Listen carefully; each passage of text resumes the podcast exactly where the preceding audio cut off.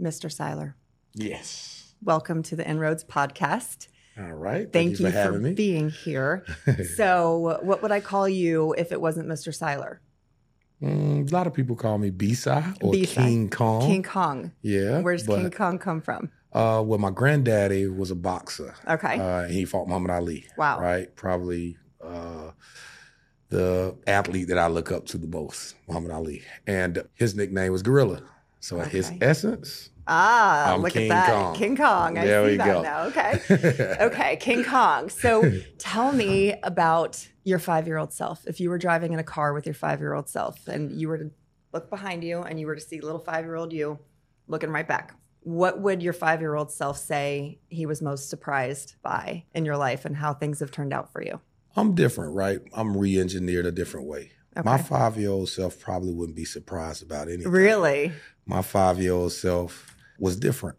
I always was a little bit different, right? I was raised in the projects in Pine Hills, but everybody around me always knew that there was something different about me, right? So, I describe was, different. I was the kid that, you know, even though I could beat somebody up and tackle them on a football field and excel in basketball and baseball, I had a 4.2 GPA Wow. you know, and everybody in the community could tell you about my heart. Hmm. So I was always different, you know, even when there was something bad happening, the hood kids would always say, B side, I need you to get out of here. Right. So it was always that something special Mhm. uh, that my five year old self had that people seen uh, a long time ago. So I think that I'm right on path with what that five year old seen. Do you think that growing up, you always knew that and had that sense of security and self awareness? I think that I always expected it. My mom was strong, a strong woman in my life, and she disciplined me in a way like no other, in, Mm. in ways that, you know, now today probably Now wouldn't we, be, we don't talk about that. wouldn't be that great, yeah, right? Yeah. yeah. but those were the things, and she installed that kind of discipline in me when I was young, right? Mhm. Didn't let me partake in a lot of the things that people around me were doing. So it made me understand that there was something different and special about myself. Mm, and that's something that you've owned. And going through what you have been through, you had to have kind of probably had to harness that as almost one of your superpowers, I imagine, and own it. And it probably helped propel you in a lot of ways, I guess. Yeah, for sure. I mean, I there's a lot of people um, that look at everything that I'm doing and they always ask like, how how are you Yeah. doing so much? How are you still, you know, being super dad, Yeah. uh, you know, husband, uh, but still taking care of 4,500 NFL players and running seven businesses at one time. Right. And still going to school. I got a year left till I get my doctorate in business. Right. Wow. I got, I went back to the University of Florida Mhm. and I got my degree, Mhm. right? Because I left early. Uh, Mhm. got my degree. Then I went, uh, got my MBA in business. Uh, Mm. I got two degrees from MIT business certificates, one from Harvard, one from Wharton Business Wow. School, one from Yale. So I'm always just, I'm chasing learning, Yeah. right? I want my brain to continually grow and learn. And I put people around me that when I don't know what's best, they do. When I'm bad at something, I put somebody around me that's good at it. You know, that network. so yeah. That's how it so works. tell me, so you talk me through your career journey and how you got to be where you are, where you have all these degrees and run all these businesses. Uh, well, I was, I, I chose University of Florida. Uh, went there. I was the SEC Freshman Player of the Year. Okay. As soon as I got on campus, I told the advisor to put my schedule, to load my schedule up so I graduate in three years Wow. because I knew that I wanted to change the financial dynamic of my family. Mm. And at any opportunity, I was going to go to the NFL. Okay. So I said, three years, get that degree. So I would have gotten it in three years, except I didn't realize that you only spend two and a half years on campus. Mhm. So then you have to go train for the combine. Mm. That's why I had to go back and get my degree. So I went to Florida. I was the captain of the national championship team um, in 06, where uh, we have a Netflix documentary that's coming out where it goes over that period of years where Tim Tebow's following behind me, Yeah. uh, trying to become the best leader that he can be, and and and it worked Yeah. right? So we won a national championship. Then I I get upset in the in the draft. Supposed to get drafted in the first round, Mm. first or second round, and I get drafted in the seventh. Mm. I like to say that I lost about fifteen million dollars that day, right? So Were you getting nervous in that I- moment, waiting for? Of course, like did my agent not put my name in?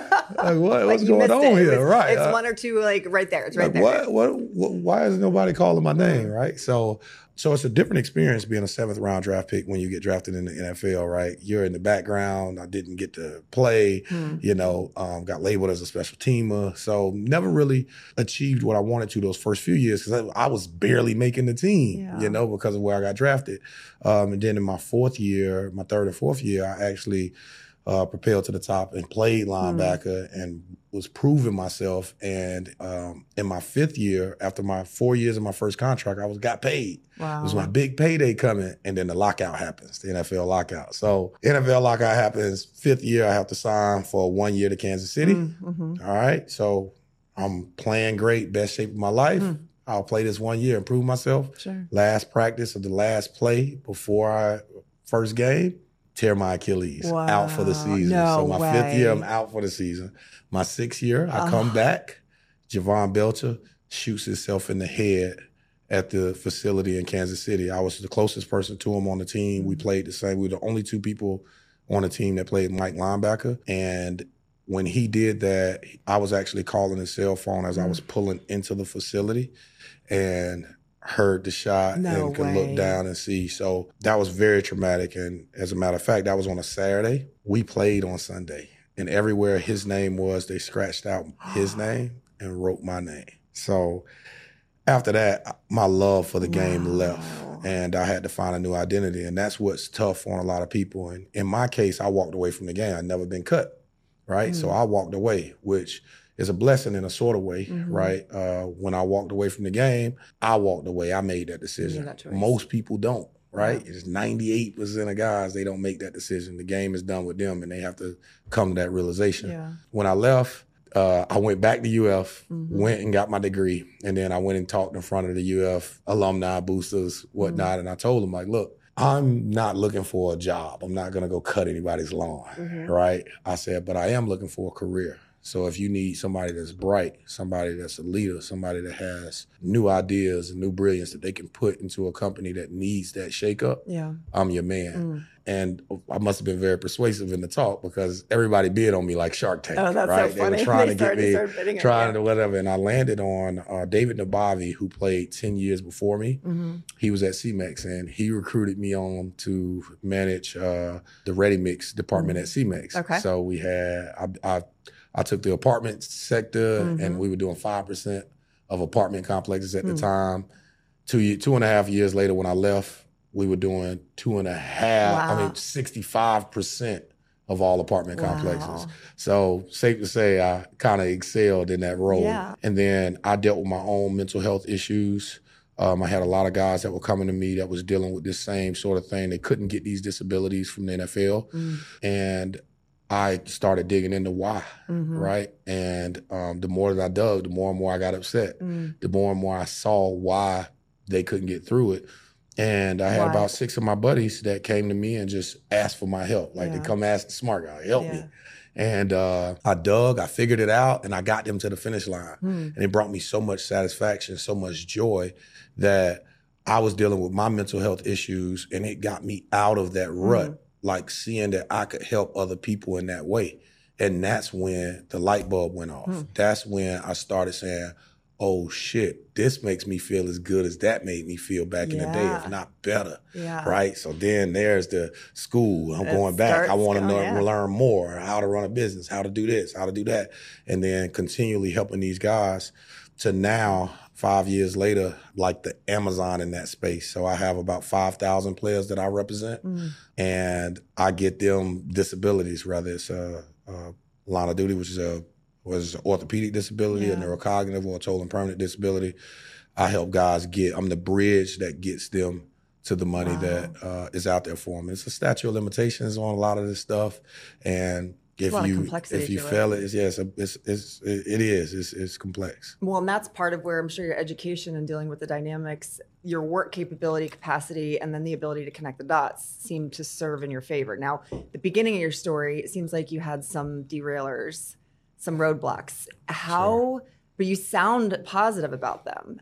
I sure I'm sure they didn't feel like it at the time. How did you view them when you were waiting to be picked or when you got locked up?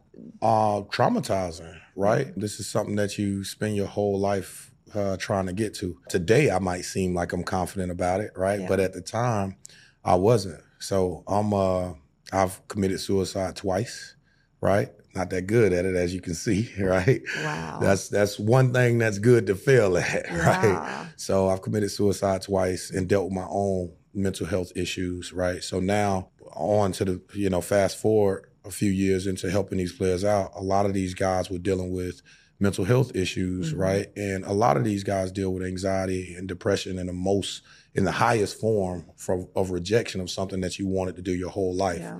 So there was a rehab facility that only treated athletes, right? And I own this rehab facility. But how I discovered it is I sent one guy out to this rehab facility that was having a lot of issues. And he came back and he was like, man, that was life changing. Like Hmm. I loved it. So immediately I jumped on a plane, went out there with my business partner, and I said, guys need this, Yeah. right? And I've helped her develop this facility up to the fact that she was getting older and she wanted to, you know, shut everything down and was done. And I basically said, there's no way that we can do that. Like, if this goes away, then all of these players that we're Mm. treating, all of these players that we're saving, that goes away for them, right? So me and my business partner, we got together and I purchased the facility, and now it's Pure uh, Recovery California, Mm. and we treat guys for anxiety, depression, Okay. substance abuse, TBIs, neurocognitive issues. Mm. So guys go out there, and we have a 95% success rate Wow. because out at our facility, there are a lot of rehab facilities around the country, right? But it's unique when it comes to sports and playing sports on a high level. It's unique to the things that you go through Yeah. from a mental capacity. So it's hard for you to get healing unless Mm-hmm. you're around a lot of people that are dealing with the same things that you're dealing with, right? Yeah. So when I walk into a rehab facility and there's Joe Blow, you know, that comes in here and he's telling his story and you just don't feel it. You, can't, relate to it. You can't relate. you connect. can't You give it. You still don't belong. You Right. still are trying to. You still don't figure out belong. where you fit. Exactly. Mhm. So when guys go to our facility, because it is all athletes, Mhm. you are getting that experience. So you're going through. These guys have been through the same thing that you've been through. Now they might be at a different place in your journey. There Yeah. might be somebody further along that Mhm. you can pull from. There might be somebody not as far along that can pull from you Yeah. right? And getting together with them is like having that locker room experience again. Mm. You have that brotherhood again. And we have an alumni program where we can stay in touch and we hold each other accountable, Mhm. where we check up on each other and, and we build that camaraderie and have that brotherhood that we had back in the day. So that is the biggest difference at our rehab facility. And that's why it works so well with our guys. And I think that you're onto something there because that sense of identification and connectivity in that community, having the like minded experiences. And I imagine, especially as an athlete, there are certain sensory things that you will go through the intensity mm-hmm. level, right? The Right. identification of yourself reflected from others, from so many others. There's a lot of pressure and expectation there, and only so few people, I imagine, would understand what that feels like. So, if you were to summarize, what does it feel like to be a professional athlete in that way, and what makes that community so uniquely able to serve each other? I think that there's a lot of things that comes with being a professional athlete, right? One of the biggest is financially, Yeah. right? Like everybody's going to pull on you. Most guys that make it into the NFL or make it in professional sports don't come from money, right? So Mhm. they have a lot of these financial issues that they have to deal with, which then makes the relationships different, right? Money doesn't change you, Mm. it changes everybody around you, Oh, yeah. right? Mhm. It changes the way that they treat you, the way that they look at you, the way Mhm. they think about you. So that happens, and the expectation is high when you're playing at that high, right? When when it's your job to perform Yeah. in that way, um, athletically, it's tough, and that's the reason why we're taking our program and we're now put implementing it on college campuses, Mm. right? So we're implementing our program on college campuses because that's where it really starts, it right? In college, Beginning. everybody is understood that mental health is one of the biggest issues in sports right now. Everybody understands that. But even my facility, we're treating guys once they have uh, once somebody has made a valid point that it is something going on, that it's Yeah. something there. But most guys that are dealing with this stuff, they don't know that they're Yeah. dealing with it at the time, right? They think that it's you or it's them or it's some something else that's making them do that. So if you don't know that it, that you're dealing with it, then how can you resolve it? So I say we start by doing the preventative work on college campuses, right? Student athletes should have mental health education and preventative work implemented into uh, into their curriculum, Yeah. right? So if you implement it in their curriculum, how we do it is basically we give we basically make all student athletes basically have this mental health work Mm. so that even if you don't know that something is going on with Yeah. you you discover it through this through this treatment Ah. and through this curriculum Mhm. or if you have something going on with you we we address it and then now you know you know i don't know how many guys that I've played with in college that have come in and they're the number one player in the country or they're high ranked in the country and they get into it and uh, the coaches are yelling at them and got this pressure and they cower and they go to the back of the line and they're yelled at and they never become the player that they ultimately could be or that we Mhm. ultimately recruited them as and they, they knew that they could become Yeah. because nobody's there because nobody can babysit that kid right that you you curse at and he moves to the back and he just cowers and Yeah. he's never performing well right shell of kid himself. yeah he's a shell of himself so if you give that kid mental health work if you Mm-hmm. if that kid understands that that coach is yelling at him but not because he doesn't like him right. not because he's you're not good enough he's trying to get something better out of you yeah. just understanding that kind of stuff uh, from an athletic standpoint when it comes to mental health uh, makes a world of difference, right? It makes a world of difference in that individual Mhm. and who that individual turns to and becomes. Yeah. We just recently had one of our former players at UF commit suicide, right? Um, and I think doing that kind of work prevents that kind of thing. Yeah. You know what I'm saying? It's and the the brilliance of the community the, and the peer group that you're connecting. They make to your point may not know, and Mhm. so when you have somebody that either has experienced it and you've provided the dialogue and the safe space to be able to acknowledge it, to be able to recognize the signs, or like you're saying, started early training what those signs may be, that can be recognized in one another far faster when you put the like-minded people and like experienced people together. And so that creating that network is brilliant for you to do that. Yeah, I think I think my experiences and the things that I've done and the things that I've seen is what makes this relevant for Yeah. players that are going through it, right? I've played the highest level. I've won the rings, right? I got national championship rings. I played in every game except the Super Bowl. But I also got drafted with Paul Oliver Mm. that committed suicide, Mm. right? I also was good friends with Junior Seau when he committed suicide. Shane Olivea was Mhm. my guard in, in San Diego, committed suicide. I just told you about Jovan Belcher, who I was the closest with that committed suicide. Vincent Jackson, I played with in San Diego, Mm. Committed suicide two weeks before going to our facility. Wow. So that is the kind of stuff that it's like, ouch. Like you can prevent things like that from happening basically by having this treatment in place. Yeah. And, you know, everybody wins Yeah. when you treat mental health and you're preventative about mental health. Like, let's stop being reactive. Absolutely. Let's treat it. I've seen since COVID, there's a lot of talk in the corporate world or in business enterprise world where the mental health of an employee or a leader, the pressure is on, the business dynamics are changing.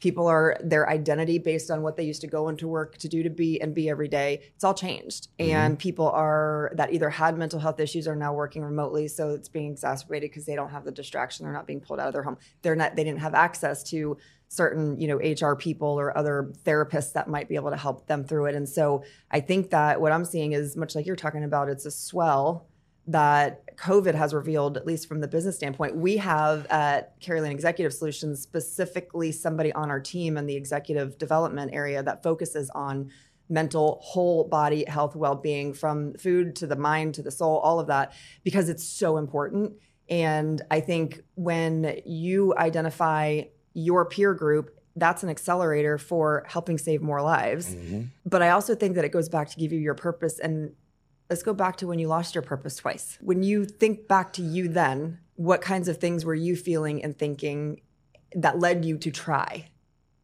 To try to commit suicide. Mhm. You know, when you feel like you've done things the right way, when you feel like you've done things the way that they're supposed to be done.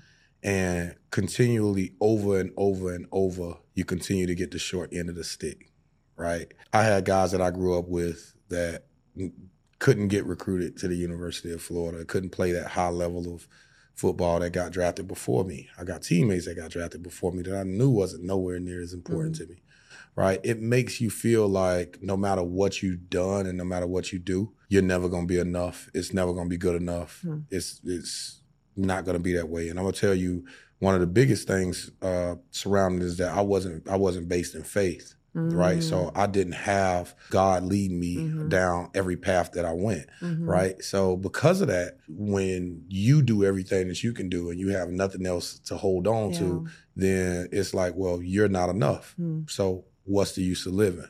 So that's kind of the way that my mindset happened back then. Since then, I found I found Christ, I found mm-hmm. God, and based in in my beliefs uh, of God, I'm not a, a religious person, but I'm very very spiritual, uh, and I have a connection with God. I have a I have a relationship with God, and I think that helps. To that makes a world of difference. Having something else that you can hold on to, that when you have done everything that you can do, Yeah. you can look to to say, I already know though. Yeah. It don't matter that I ain't doing enough because I know that you got it. and it's a bit there's a bigger purpose It- it, there's Bigger a purpose. sense outside of yourself and a connection that pulls you through to other parts of your life so that you can make the dots that you made for example the word that you use that i love that is so rarely used but it's what makes it so pure is you said joy you mm. didn't say happy right Yeah. people try to be happy all the time. Like, what is happiness? I don't know. But joy is a level that I think most people, I think they miss aiming for joy and they aim for happiness. And happiness can be filled with a lot of superficial things. It can be filled with what your, you know, people think of you. It can be filled with other people's expectations you're trying to meet. But when you have joy that comes from an authentic place in yourself, that radiates differently. And when you have that light, that's when you can take your light and shine it to others. Yeah. And it's completely fascinating that you use that word. How how do you describe success and joy as they correlate together? As it goes to joy, I think happiness is something that somebody else can bring you, Mm-hmm. right? Joy is from within, right? Joy is something that you get from yourself, Yeah. right? Happiness you can get like the superficial Mhm. things from outside, right? Joy is inside. Like I get joy knowing that I'm doing what my purpose is here on earth. You can see it. Your do. eyes light up, and you start smiling like you are. So you're just I get joy just out of that, right? So. I get joy when when I know that I'm saving lives, when I know that I'm helping people, and I'm changing the dy- the dynamic and the trajectory of where they're going in in the world and in, Mm-hmm. Yeah. in life. That brings me joy, Yeah, right? yeah. Nothing else can do that. That's not an outside thing that can bring that. Now, I still like being happy, yeah, right? I still like my yeah, Bentley, yeah, you know yeah. but joy is what it's all about right that's from within Mm-hmm. so that's that's pretty much the difference on that You mentioned earlier about how money changes people, and I imagine that brings somewhat pressure, but it also makes you question who's in your life that's genuine and what their purpose and intention might be, right? that's always that's Yeah. always i remember I, I told my wife like we have friends or whatnot i said i said it's easy being your friend i said it's easy being your friend it's easy being my friend Yeah. right? Because you go to this place, you go to that place, you have access to that person, right? I was playing, I was playing pickleball at Jamie Foxx house, Mm. right? I was also playing the next day playing pickleball with at uh, Brian Grazer Mm. house, right? And then met with Larry David for for dinner, right? It's easy being my friend, right? It's like having the connection, the access to people, right? And having us that's financially stable, Yeah. right? So when you want to do things and we pay for different things. So it's easy being a friend. What's what's hard is to understand that it's not your job to make a financial difference in everybody else's life, Mhm. even if they've been vital to you getting to where you are, Yeah. right? What was hard for me was understanding that uh, people are going to be all right without me. Hmm. You know, Wow. people will be living Hmm. a year from today if I tell them no. Yeah. And they'll still be rolling. They'll still somehow have made it happen. Yeah. Right. But what I can't do is my, my it's God, my wife, hmm and my kids in that order. Mhm. Right. And if I'm not taking care of those things, Yeah. uh, those are got to be the things that I take care of first. Once those things are done, then I can open my heart mm-hmm. and do things when I feel like doing them. Yeah. I think when I started telling everybody no consistently, is when I started getting the real people. Wow. Right? That's what I was going to ask you so is how did you know who you, to you, filter in or out? You just tell everybody no. Hmm. You tell them no. Can you help? Yes, but no. Hmm. Right? Be comfortable with that. Yeah. Feel good about that. Yeah. Right? Feel good about telling people no because now they're going to show you who they really are. Yep. Right?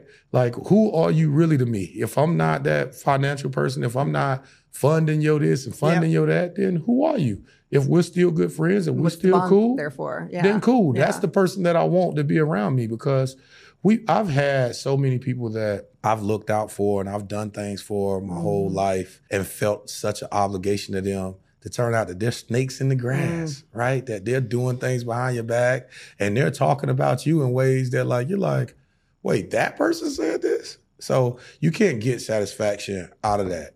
I think what athletes have to learn and what people have to learn that are successful, period, is that saying no consistently is going to mm. get you the people around you that you really need. You the know? ones that are going to be willing and want to work there. And as you're talking, I'm imagining putting myself in your shoes and these various scenarios. So you're trying to figure out where you belong, what team you belong to. You're trying to figure out what rank you have, you know, draft pick order and all that. That does have something to do to validate or disvalidate your identity and your your understanding and belief of yourself then you go out of this and you have this friendship circle or maybe even the friendship circle during but you you have to filter out and understand trying to figure out who you are trying to figure out where you belong where you fit then you have this society and this friend network where you're trying to figure out okay what do they see in me and what do they want me for and there's always this disconnect or dissonance in but who am i and then if i know who i am do they see me for mm-hmm. me and then are they here for me so you've had to go through many layers of getting to the inside core and heart of who you are and then you've had to own it and then you've had to filter yeah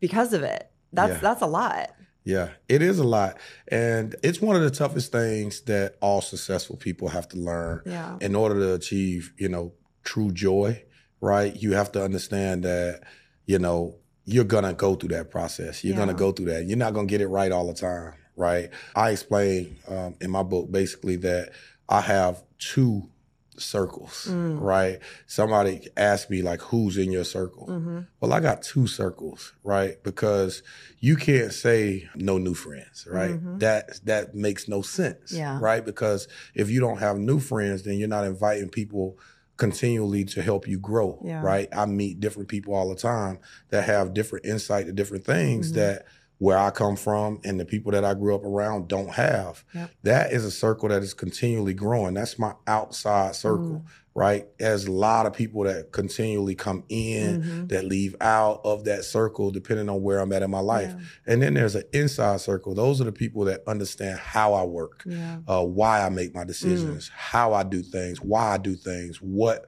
my order is in life, and what that means to me. That circle pretty much stays the same. They're right? the ones that you know are leaning on you for the right reasons, but they're also the ones that you can lean on. Right. I can lean on. Yeah. Exactly. So yeah. in those in those times that I can lean on, I can I can pretty much tell you, you know, mm-hmm. the, that circle of people, and it's been the same wow. forever. There are some people that I thought was in it that had to get out. Yep. But for the most part, the people that are in there, they've been in there and they're gonna stay in there. And you do have to have that second circle. That's the circle of yeah. growth. Yeah. You know? Not saying the people in your inner circle can't help you grow. Yeah. It is, it's just having more people yeah. around you that you haven't had around you that's going to help you to grow and yeah. understand and see things in a different way. So, through the Netflix series and then through your book, tell me what you're hoping inspires the culture and community, whether you're an athlete or whether you are a corporate executive that is experiencing any kind of mental health or any kind of issues that they are looking to you and to what you have to say, your message, your experience? What are you hoping that it inspires in others? Well, I think the Netflix documentary will just be a cool ass story, right? It was it was our glory years, and I was the leader of that team, mm. and the way that I did things, and the way that I uh, demanded things out of others around me, and brought people along, yeah. and got their highest level of performance, mm. are things that I did, right? Mm. And that's uh, a lot of that is why we propelled to the top, right? So let me let me. Yeah, I want you to answer that, but really quick, touch on one point you could have the best players or you could be the best player. But what I'm hearing and what it sounds like is part of your success and how you got to the top was how you organized, arranged the team to be aligned, going for the same vision and working together. Yeah. That was a secret sauce. Yeah. See, I don't think that I was the best player on the team at any point in time, hmm. but I think that I was the most important player hmm. on the hmm. team at, at, every point in time. I think so because of the leadership, right? Uh, for instance, there's a lot of different uh, when you come into a team and when Urban came in, there was a lot of different subgroups out mm-hmm. there, right? Uh, there's the thugs over here, and the nerds, and the walk-ons, and and the the high class pretty boys, and all of that, the country boys, right? Mm-hmm. So you have all these subgroups. So when you have all these subgroups, you can't really become one strong family because you got all these little subgroups and what yeah. they like to do. I was that individual that could jump in every subgroup. I stayed mm. after late with the nerds and study. I went frog gigging with the country boys, right? I was I was from where the thugs was from, so we could listen to the same music and understand the same things. So I could get around to everyone and understand what made their their heartbeat, what made them go, hmm. right? What motivated them? Why were they doing this? Mm-hmm. What was the reasons? What were they trying to achieve? And then I was able to utilize all of that to get the best performance out of each one of them mm-hmm. and then portray that down into the people that looked up to them and followed them. Yeah. So in essence, we all became one big family. By yeah. the time we left the University of Florida, when we went to the club, oh, it's a hundred cats going wow. to the club. You know, when I threw a party, it was mandatory for our whole team to be there. Wow. So that was the sort of thing that you're gonna see in that documentary yeah. that is like off the chain where everybody's gonna love it, gonna love to see, and you get that inside light into it. Now, the leadership portion will be seen in that, and everybody will get to see uh, yeah. how big that was. You'll have Tim Tebow, you know, he tells about he wanted to be like me. He wanted to mm-hmm. do the things that I was doing and mm-hmm. learn from me, right? Mm-hmm. I would, if I stayed after the lift weights, he stayed after with me, mm. right? If I jumped in the cold tub, he jumped in the cold yeah. tub, right? And he did those things because he ultimately wanted to learn what it was about me that made me a great leader. Yeah. Right. What is it? And I think it is the ability, just like I said, to be able to relate with everybody, understand what makes them go, and then be able to pull the best out of every individual yes. so that we can overall be the best team that we could be. And that's what's amazing to me is that you could have that influence and you can connect the dots, but you created a culture and you created a synergy where once they knew each other you could have whatever game plan you want you could have whatever plays you want but once mm-hmm. they knew each other and and through your initiatives to inspire them to be more connected they operated as a unit to be able to work those plays. Everybody knew their role, everybody supported one another, and you can't get that without really pulling that out of them. And that's not easy. Yeah. I mean, you know, you know I do this for a living, right? I do it for executives. I don't do it for football players, but mm-hmm. I say this to say it is really really hard to be able to go in and say we have this target. We and, and everybody says it's about the win and it's about the points on the board and all that, but it's really not. It's about the people doing it yeah. and the ability to connect that spirit and make that spirit move in the same direction at the same time yeah. it's that's incredible it's awesome yeah it's it's tough and that's why i have a book and that's why i have a leadership academy yeah. right is i want to spread uh, the strategies yes. the way to be able to do that thing right the way to get the best out of everybody and mm-hmm. to make a team be the best team that they could be. Mm-hmm. So right around the same time that the Netflix series comes out, it's going to be in August sometime. Don't know when. I'm going to release my book, mm-hmm. right, um, and my leadership academy. Mm-hmm right? And they're both uh they'll be called the definition of a leader. Okay. Right. And in that, in my book, you'll see I'll take you through a lot of my life experiences mm-hmm. and what made me mold into uh ultimately the leader that I become, right? So your frameworks um, of success, the, you're making them repeatable for other people to be able to learn from. Right. Emulate. So I'll show you mm-hmm. how I did it, and then I'll give you uh, what can what what can help you yeah. do the same things in your life and how you can do it. Mm-hmm. And um, a lot of times that's what you want to see, right? Yeah. And mine's straight to the point. I'm not going out doing a bunch of the leadership cliches, yeah. right? There's one thing that I stress is in my book, one thing that I stress is that people always ask me, like, who was your role models? Who did you want to be like? Who did you look up to? And I always tell them, I always looked up to my future self, mm. right? Mm. I always looked up to what I seen myself wow. being right? So I didn't Mm. have a person that I was like, oh, I want to be like that person or Mm. that person. No, it always was inside. I always wanted that. I wanted to be that person that I saw myself becoming. Mhm. I love that. Right. Mhm. And that's a whole different thing because people don't think they're like, okay, well, I need to find this role model and that role model. No, no, no.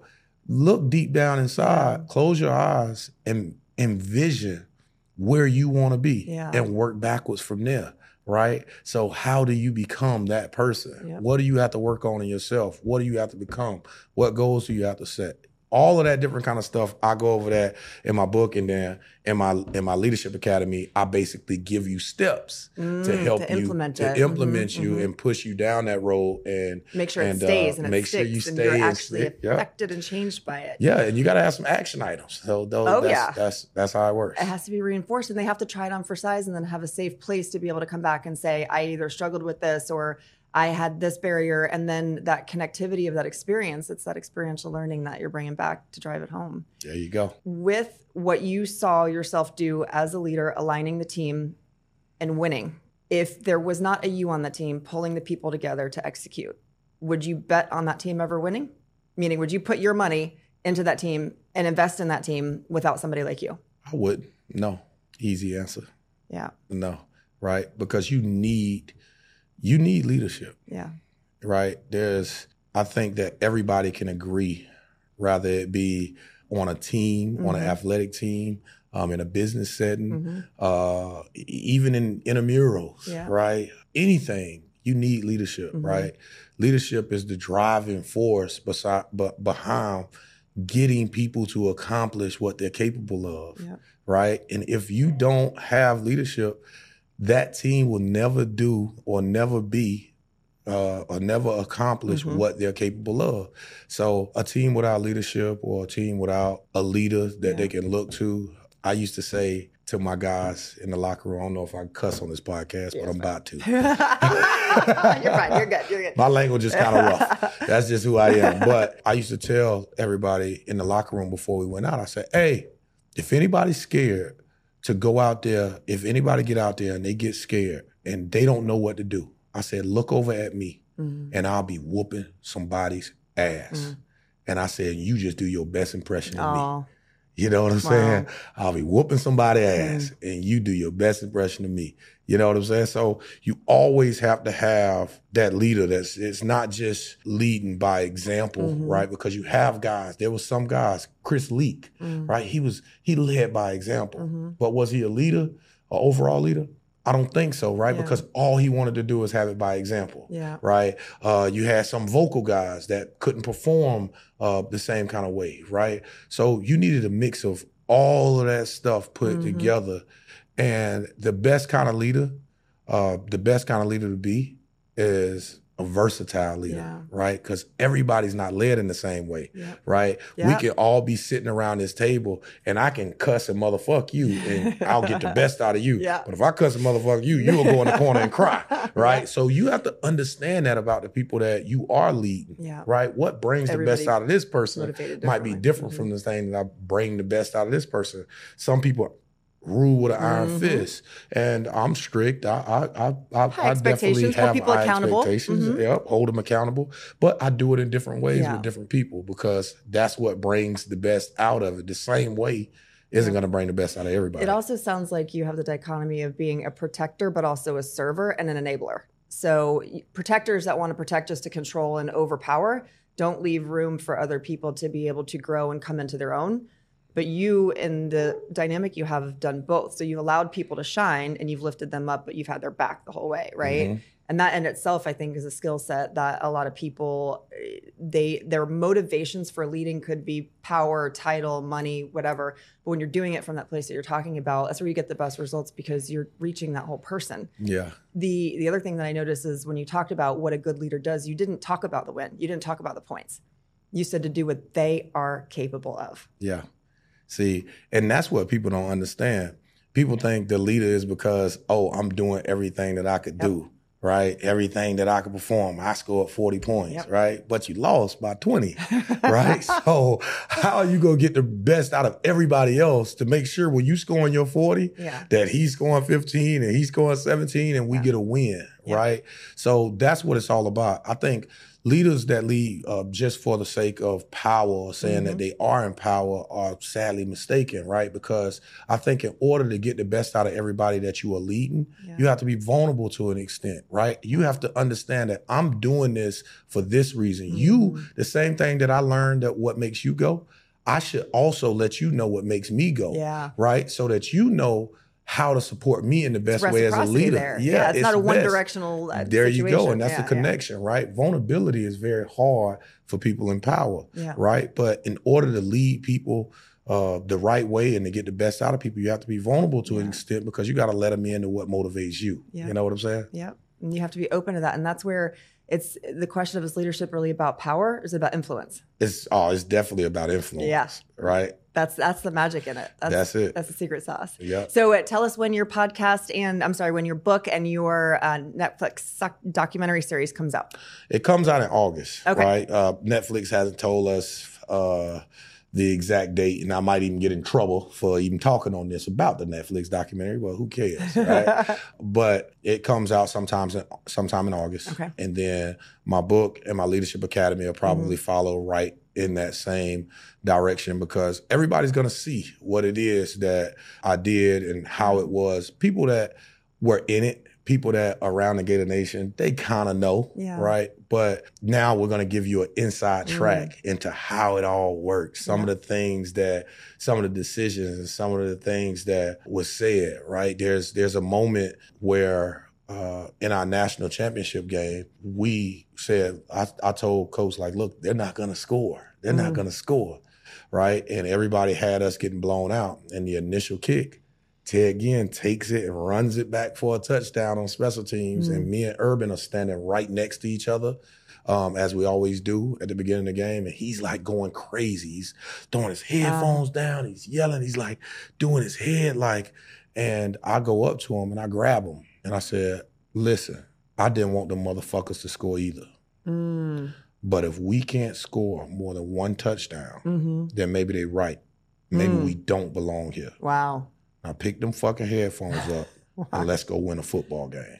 And he looks at me like, and he picks the headphones up and he puts them back on and we go rock. And we end up winning that game That's 41 awesome. 14. And you know what's so I mean, so you've talked a lot about the team leadership, but that shows you 360 sphere Different dynamic. leadership up and leadership down. Down. You have to be able to do both to be able to have that full sphere of influence. So that's that's pretty powerful. Yeah, there's there's so many different experiences out there. Um, I think Urban kind of dubbed into how I was raised and didn't understand how I was raised Mm. and what I was about.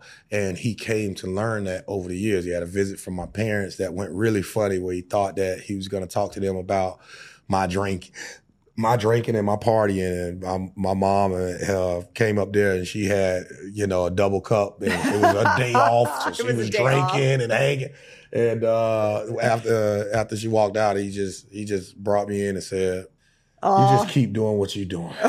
You know, like, and like you like uh, that. She is crazy, Oh. right? And my mom is just animated and loving, and she's but she's a now she's a, a little bit older and a little bit more mature. But back then, Yeah. she was a wild spirit Yeah, yeah. right? So, but I think Urban understood something there that I was doing something different on my own accord, Mm. right? So, where he would call people parents and do that kind of thing, he understood that it was me that you had to do. My Mhm, decisions were mhm. my own, right? So, I'll never forget. We had a practice Mhm. where at the end of every practice, we the offense and the defense we have a competition hmm and whoever loses has to run and we have to take the equipment from the other team Oh, wow. into the locker room right so uh, we as the defense we were really good the year that we won the national championship our offense not so much right so we would beat up on them all the time well urban this situation that he puts us in he puts us first and one from the one yard Mm. line so they get four downs to get one yard and when he said the situation, I was like, I'm not doing that.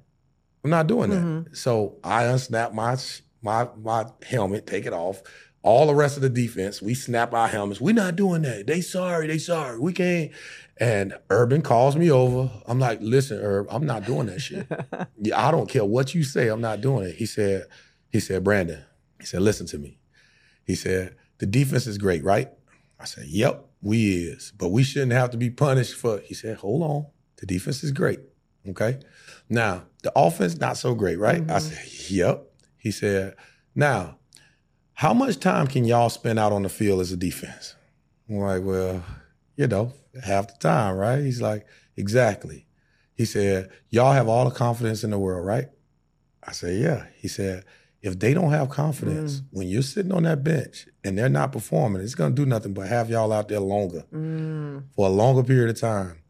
And you're not going to win football games because unfortunately, you're going to need them to score in Hmm. order to win. mhm. So let's, you think we can go out there and see if we can get some Give confidence? some confidence. yeah. And I said, I got what you said, but the motherfuckers ain't scoring.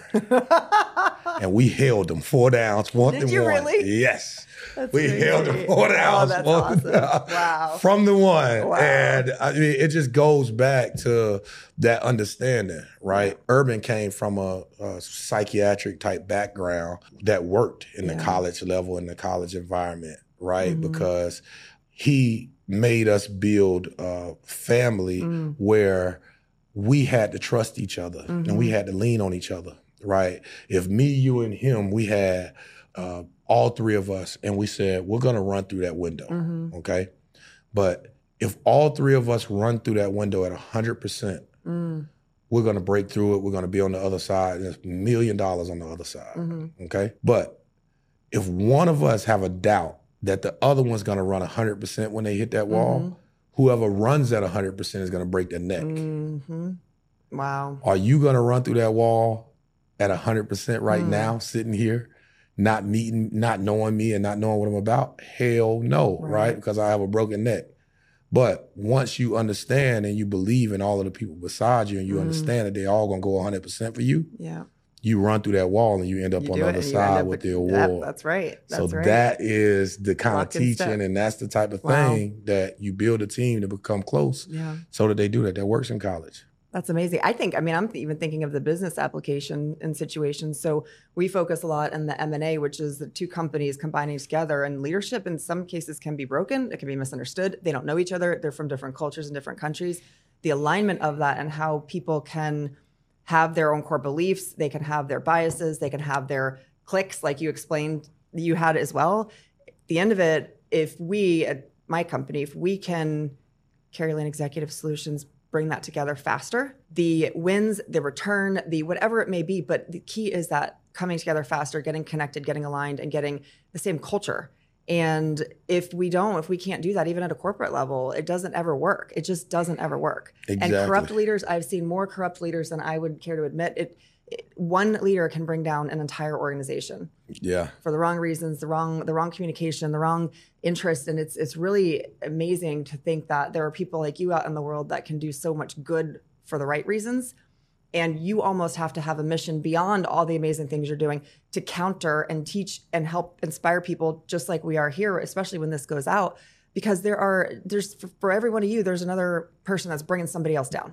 Exactly. And we have to tip that scale and we have to make it where messages like this and things that you're doing and people that you're impacting, it's going to save more than just the lives, hmm right? It's going to save a lot more than lives. It's going to save futures. It's going to save businesses. It's going to save families. It's going to save a lot. And that's why that's why I took it a step further and said I'll write a book Yep. to show people how I did Absolutely. it yeah. and how to implement it. I'll have a leadership academy where I can show you and you can Mhm. have these points Live and it, these yeah. checks and live it Mhm. and do it, right? And implement it. So I think outside of that, I'm saving athletes' lives every day, changing the, the trajectory of their lives every day. And uh, that brings me joy, right? I'm treating guys for mental health, substance abuse, TBIs, Yeah. uh, all that sort of thing that brings me joy because that saves lives. Mhm. And now I'm trying to do preventative work in the Mhm. mental health space on college campuses to save lives and help college athletes perform at a high level and ultimately save lives in that area as Yeah. well. And all that is great. And now with the book in the Leadership Academy, I want to share this information so that I can clone myself in Yeah. a lot of different businesses and a lot of Yeah. different areas so that they can spread Absolutely. their goodness and their knowledge Mhm. out to everybody else and ultimately create a more mentally healthy, Yes. stable world. Yes, Right? yes. Uh, uh, that you, we live in. You, we have to at some point pair up you and Heather, who runs that health and well-being side of our business, and there's some synergy to be had because your network in the athlete space, our network in the corporate space. I think there's some there's some work we can do there to force multiply, impact even more. I'm open to it all. I I, want to touch as many people as I can. So thank you for being on. I have loved talking to you and hearing your story. You know, there's not pleasure and joy that comes without some pain. And so I appreciate you being so open and vulnerable to share yours. One more question. What you got? You said you have never been on a podcast before. I have not. Why'd you say yes to this one? You caught me at a good time. Everything happens for a reason, right? Everything happens for a reason. I guess maybe I learned something here today. Maybe I learned that, you know, this is a new direction, Yeah. right? Uh, media, uh, social media, the way that things are turning Yeah. is uh, in this direction, right? And right here in this room, you are spreading the word Mhm. of the things that we're doing well, uh, spreading the word of how we can influence people in the right direction to become great leaders, Yeah. right? And why would I not be a part of something like that? So you might have taught me something here today. You broke my podcast virginity. Oh, I didn't know that I ever wanted that on my wall on a plaque, but that, that one is going up there in my own Hall of Fame. That's awesome. Well, thank you again. this is great. I've welcome. enjoyed having you so much. Thank You're you. welcome.